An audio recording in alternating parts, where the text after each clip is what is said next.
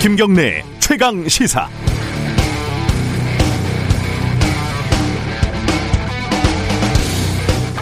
취재를 하면서 알게 됐는데요. 그 주가 조작이라는 걸 하려면 전체 범죄의 그림을 그리는 설계자가 있어야 합니다. 그리고 그 밑에 전체 매매를 주도하면서 이끌어가는 오케스트라 지휘자 같은 주포 이런 사람이 있어야 되고 그리고 실제 매매를 실행하는 선수, 개미 어, 이런 사람들이 바닥에서 열심히 키보드를 두드려야 되죠. 이러면 전체 그림은 완성이 되는데 여기서 남은 건 돈입니다.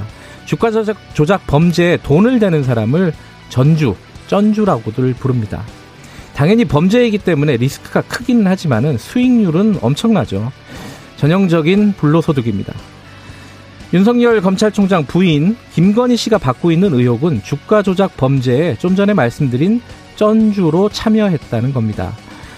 경찰 내사 보고서에 나오는 김건희 씨 관련 금액이 10억 원인데 그것 말고도 김건희 씨를 둘러싼 수상한 거래는 꽤 많습니다. 물론 김 씨의 모친 윤 총장 장모의 더 수상한 행적은 더 많죠. 어, 뉴스타파가 지난 4월에 김건희 씨 관련 보도를 했고 검찰 고발이 이어졌는데 검찰은 5개월 동안 5달 동안 아직 고발인 조사도 하지 않았습니다. 이 와중에 최근 관련 사건을 한 건 딸이 아니라 자신이다. 이런 윤 총장 장모의 녹취도 공개가 됐습니다.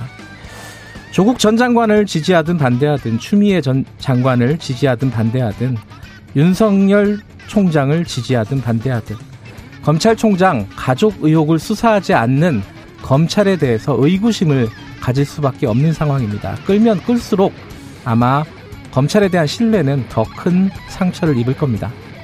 9월 22일 화요일 김경래 최강 시사 시작합니다.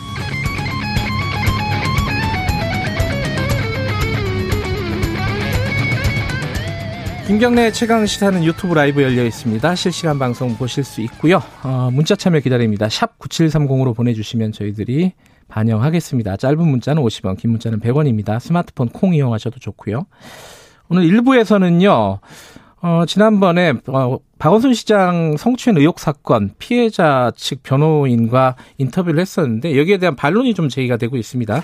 그래서 오늘 어, 민경국 전 서울시 기획비서관 인터뷰가 예정이 돼 있고요. 2부에서는 지금 뭐 어, 공수처니 어, 검경 수사권 조정이니 여러 가지가 복잡하게 진행이 되고 있는데 더불어민주당 윤호중 법사위원장 만나봅니다.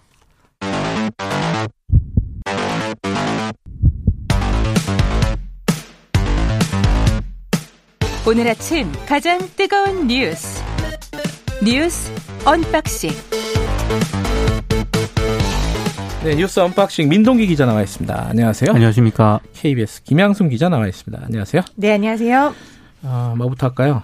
어, 박덕흠 의원부터 좀 해볼까요? 어제 박덕흠 의원이 기자회견을 열어서 본인의 제기된 본인에 대해서 제기된 의혹들을 전면 부인을 한 거죠. 그 내용 간단하게 좀 김양순 기자 먼저 좀 정리해 주시죠. 네, 일가가 소유하고 있는 건설사의 입찰표까지 가지고 와가지고 이제 보여주면서 예, 공개 경쟁이 전자 입찰 제도다. 이제 공개로 전자로 입찰을 하는데 누군가에게 특혜를 주거나 압력을 가해서 수주를 받을 수 없는 그런 시스템이다라고 음. 하고 시스템에 따라서 나는 이제 어떤 압력이나 이런 특혜 같은 걸 전혀 한 적이 없다라고 전면적으로 부인을 했습니다. 음. 되게 바쁜 하루였을 것 같아요. 왜냐면 어제 하루 종일 어, 고발과 쏟아진 의혹들이 상당히 많았거든요. 예. 제일 먼저 일단 한겨레가 이제 보도했었던 어, 국회 교통위원으로 활동할 때 가족회사가 피감기관에서 수천억 원대의 공사를 수주했다는 의혹이 있었잖아요. 네. 여기에 대해서 일단 전면 부인을 했고요.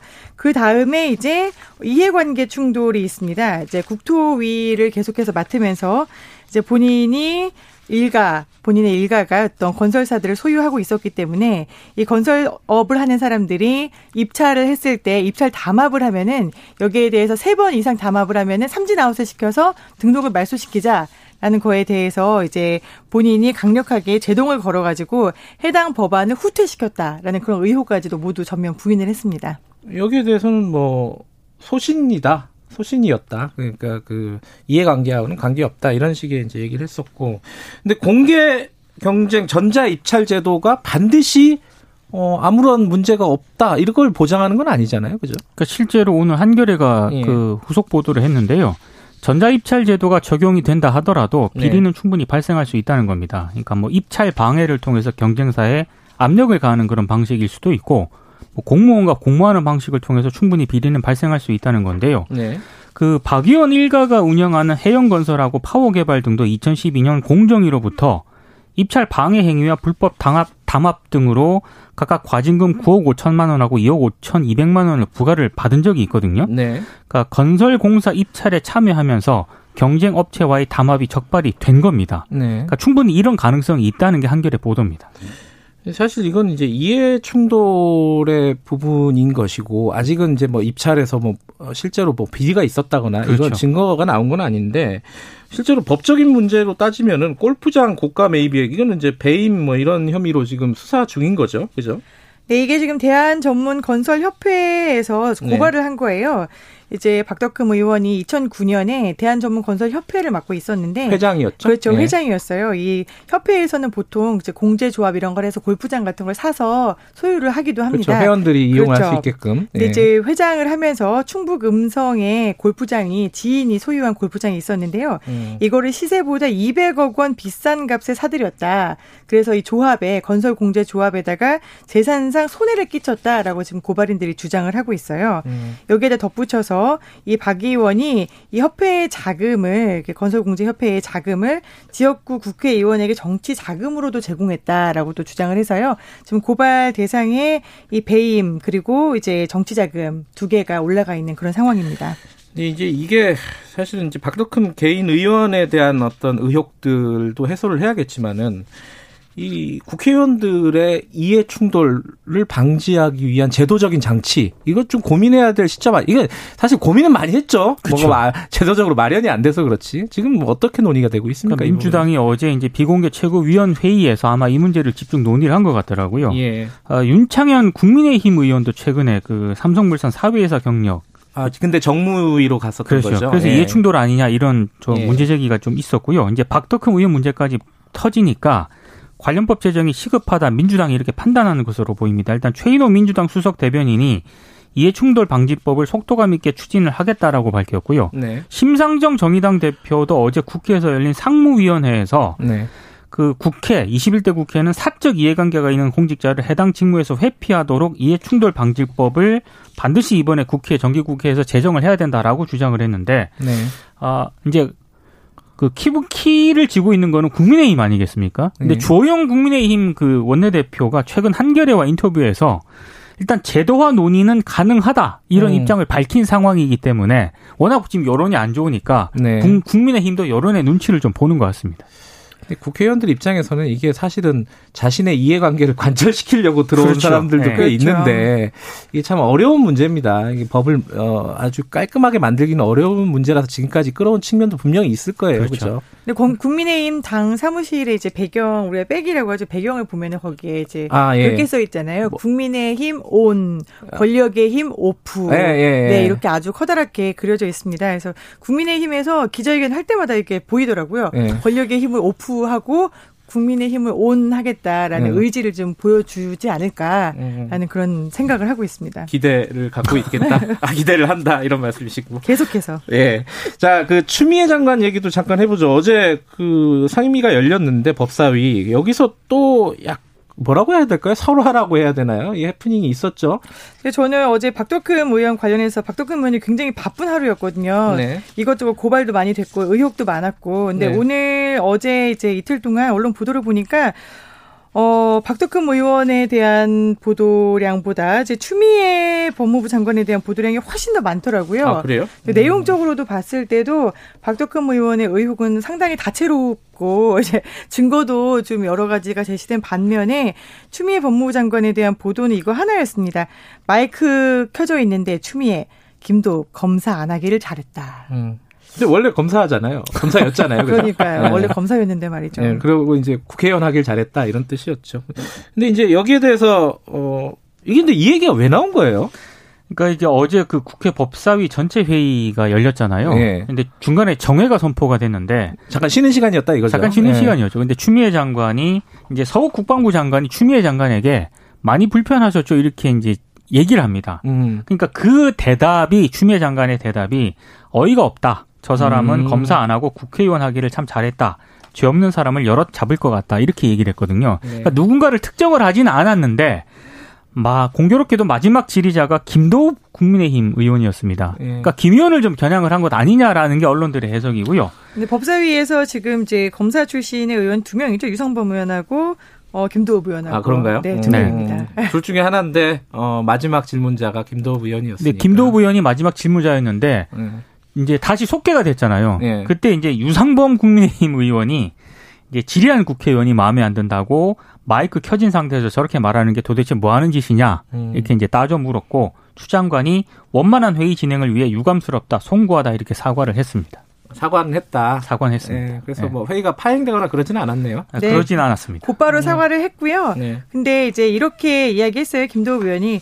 어, 추 장관에게 많이 불편하냐라고 묻는 서 장관도 이해가 안 되고 추 장관은 국민에게 피로감을 주고 분노하게 하는 장관이다. 음. 그럼에도 이제 소 의원이 이제 소병철 의원이요. 유감을 표시하고 이해해달라고 하니 저 개인적으로는 참으로 모욕적이지만 이해하도록 하겠다라고 했는데요. 어, 저분은 검사 안 하고 국회의원 하기를 참 잘했다.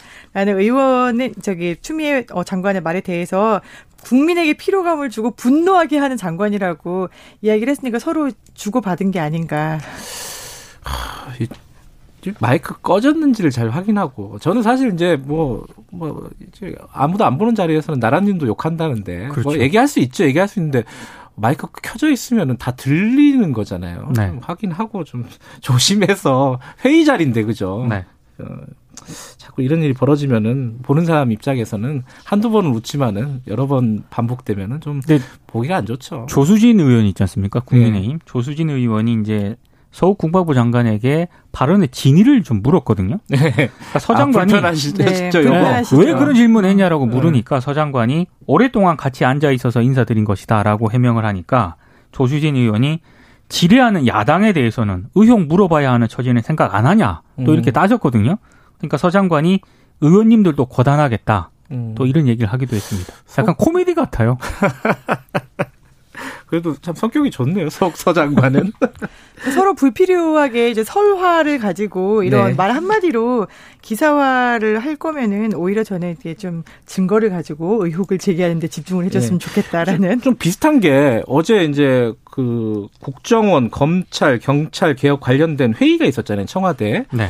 회의 내용은 잘 안 보이고 또 이제 문재인 대통령하고 추미애 장관하고 같이 걸어오는 같이 사진만. 들어왔다. 네. 이거 가지고 이제 막 온갖 해석을 하더라고요. 이게 뭐 결론은 뭡니까 이게? 아니 근데 같이 들어오긴 했는데요. 예. 이게 처음 있었던 것도 아니고요. 그 지난해 첫 번째 그 회의가 있었잖아요. 예. 그때도 문재인 대통령하고 당시 법무부 장관이 박상기 장관이었거든요. 음. 그리고 노영민 비서실장 이렇게 세 사람이 나란히 입장을 했습니다.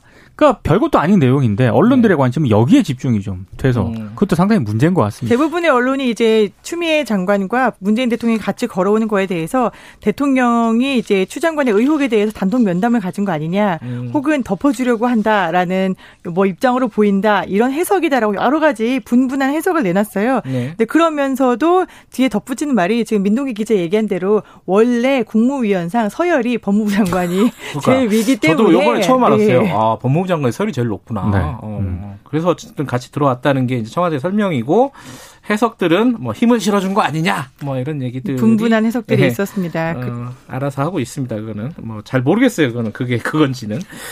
어, 정치권 소식 하나 더 알아보면은 패스트트랙 관련된 공판이 있었는데 안 보이던 분들이 많이 등장을 했습니다. 어, 누구 누구 나왔죠? 그 황교안 전 자유한국당 대표하고요. 예. 나경원 전 원내대표 그리고 국민의힘 현직 의원 9명을 비롯해서 한 27명 정도가 어제 이제 첫 공판이 열렸는데 네. 아, 재판에 출석을 한 황교안 전 대표는 등은 모두 혐의를 부인을 했습니다. 음. 정당한 의정 활동이다 이런 점을 강조를 했고요. 특히 황 전 대표 같은 경우에는 당시 패스트 트랙에 상정된 공수처 법안 네. 공직선거법 개정안은 공정과 정의의 가치를 왜곡하는 법안이었다. 네. 결과가 뻔한 악법의 통과를 방치하는 것은 음. 이 국민에 대한 예의가 아니다. 뭐 이런 식의 취지의 발언을 좀 쏟아냈습니다. 어, 이게 사람들이 굉장히 궁금해하는 부분이라서 시간이 많지는 않지만 간단하게나마 좀 짚어보죠. 이 독감 백신이 중단됐다, 어, 접종이 중단이 됐다. 이거는 어, 모르시는 분들에 대해서 간단히 설명해 주세요. 걱정하시는 분도 있을 것 같아요. 네, 걱정하시는 분들 많으실 것 같아요. 원래 네. 오늘 예정이었거든요. 만 네. 18세 이하 어린이와 청소년 그리고 임신부 대상의 독감 백신 무료 접종이었고요. 네. 이미 맞으신 분들도 있어요. 두 번을 맞기로 한 음. 사람들은 2회 접종자들은 오늘 또 맞기로 한 사람들이거든요. 음. 근데 이게 지금 어 질병청에서 어젯밤에 갑자기 유통 과정에서 보관상의 문제가 발생했다 해서 차에서 백신을 내리는데 이게 계속 냉장 보관을 해야 되는데 잠시 상온에 노출이 됐다고 합니다. 네. 그래서 이게 문제 가 생길 수도 있기 때문에 그 효능이 있나 아니면 품질에 이상이 없는지 다시 한번 검사하겠다라는 음. 게 예, 질병청의 입장이고요.